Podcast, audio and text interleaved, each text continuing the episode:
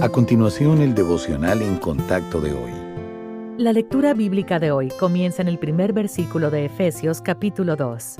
Y Él os dio vida a vosotros cuando estabais muertos en vuestros delitos y pecados, en los cuales anduvisteis en otro tiempo, siguiendo la corriente de este mundo, conforme al príncipe de la potestad del aire, el espíritu que ahora opera en los hijos de desobediencia, entre los cuales también todos nosotros vivimos en otro tiempo en los deseos de nuestra carne, haciendo la voluntad de la carne y de los pensamientos, y éramos, por naturaleza, hijos de ira, lo mismo que los demás. Pero Dios, que es rico en misericordia, por su gran amor con que nos amó, aun estando nosotros muertos en pecados, nos dio vida juntamente con Cristo. Por gracia sois salvos.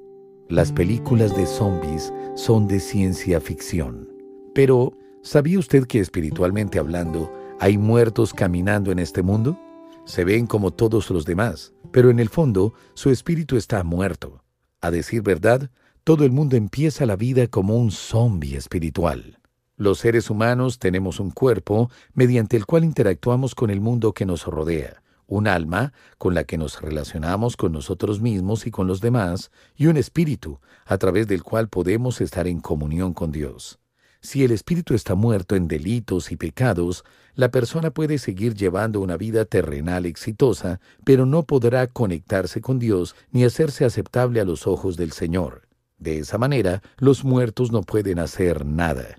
Es fácil aceptar eso en el caso de alguien que se ha entregado del todo al pecado, pero es triste decirlo. Hay muchas personas que asisten a la iglesia que están espiritualmente muertas.